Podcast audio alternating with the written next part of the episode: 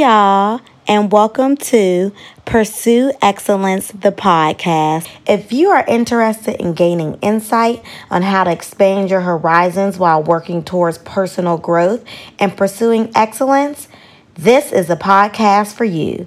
Thank you for tuning in with me today, and please don't forget to subscribe and leave reviews. Now, let's get started with the episode. Hey,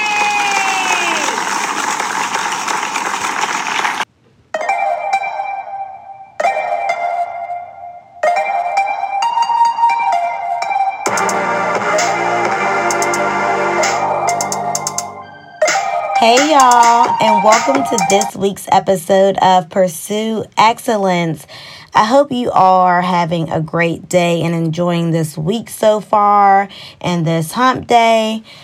Honestly, it's been a sad week for me, and I'm really in shock just hearing about Kobe Bryant and his daughter Gigi and all the other seven passengers that were on board, including the pilot that passed away this past Sunday in a helicopter crash. You know, it's just really sad to hear and to read about. Kobe is really a legend. He's my favorite basketball player. He just made, when you watched him play basketball, it was just so fun, so competitive, so energetic. Like watching him made me really want to play basketball. And when I played basketball in middle and in high school, I was number 24 right after Kobe. And also, my birthday is January 24th. So, yes, five days ago was my birthday. But he played for the Los Angeles Lakers straight out of high school for 20 years, retired with the Lakers. He was just such an inspiration to the people around him, a great husband, father, team player, coach, visionary, and just all around seemed like a great guy. And I'm only saying seemed like because I didn't know him personally. So my heart and my prayers definitely go out to his family and all the families of the passengers who were on that helicopter. And this brings me to today's episode where I really just want to highlight the ways Kobe continued to give back to the community and to continue his legacy even after he retired from the Lakers and from basketball.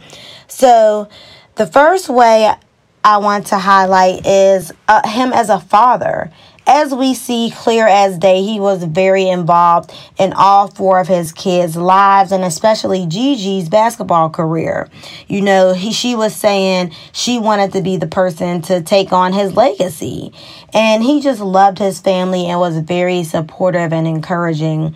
And you just really love to see it. You know, that's really what we wish, what I wish I could see from all of our fathers out here and especially our black fathers out here. And that is way number number one, really just him being a father. The second way I want to highlight is the Mamba Sports Academy. So, Kobe spent his time coaching at the Mamba Sports Academy, which is a training facility designed to help athletes with their athletic performance.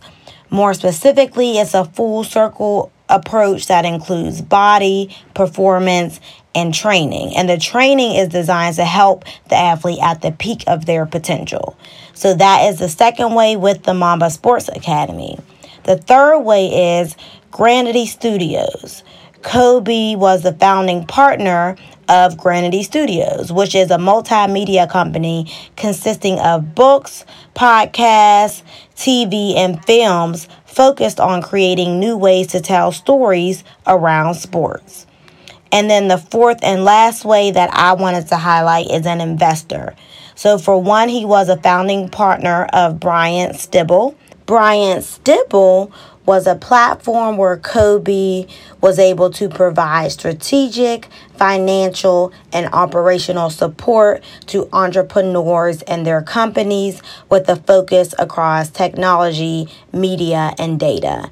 And the second investment that I know about is Drink Body Armor, and that is a sports drink which provides hydration. You'll see a lot of basketball players drinking the drink as well as other athletes in general. And you can find the drink in your local convenience store. I know at least in the DMV area, it is usually in a 7 Eleven or a CVS.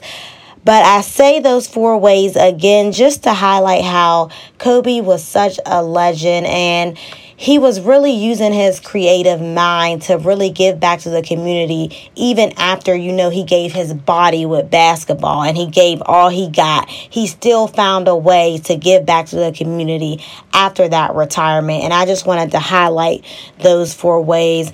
And i do also say all of this to say that we have to really stay prayed up, y'all, keeping an intimate relationship with God and keep in consistent contact with all of your loved ones and to just love, love, love in general. As we were reminded by this incident, tomorrow is not promised for us. So live for today by being kind, happy, joyful, helpful to everyone you see and meet, not just the people you like, but everyone. As I always say, you never know just smiling at someone could make their day. You never know what people are going through. So always remember to be kind. Just saying hi could make a person's day. That's the least we can do. And if you need help with how to be kind, you can listen to the episode Killing with Kindness. It's the sixth episode on a podcast. Just go to all episodes and you'll be able to find the episode. And so the second reason why I wanted to say all this is because God gives us this precious life to live. Do not take it for granted.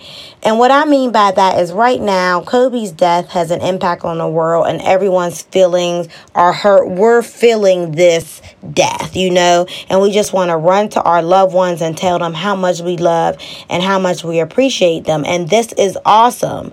But keep this same energy. I see too much of where we all mourn for a couple days or a week or two, and then everyone is back to high highlighting negativity or being rude or mean to people for no reason or being petty about stuff. So, like I said, let's just keep this same love energy going around. And that is a wrap for today, y'all. Thank you for listening. And don't forget to leave reviews and subscribe. You can contact me on my website at www.tayleralexiswright.com.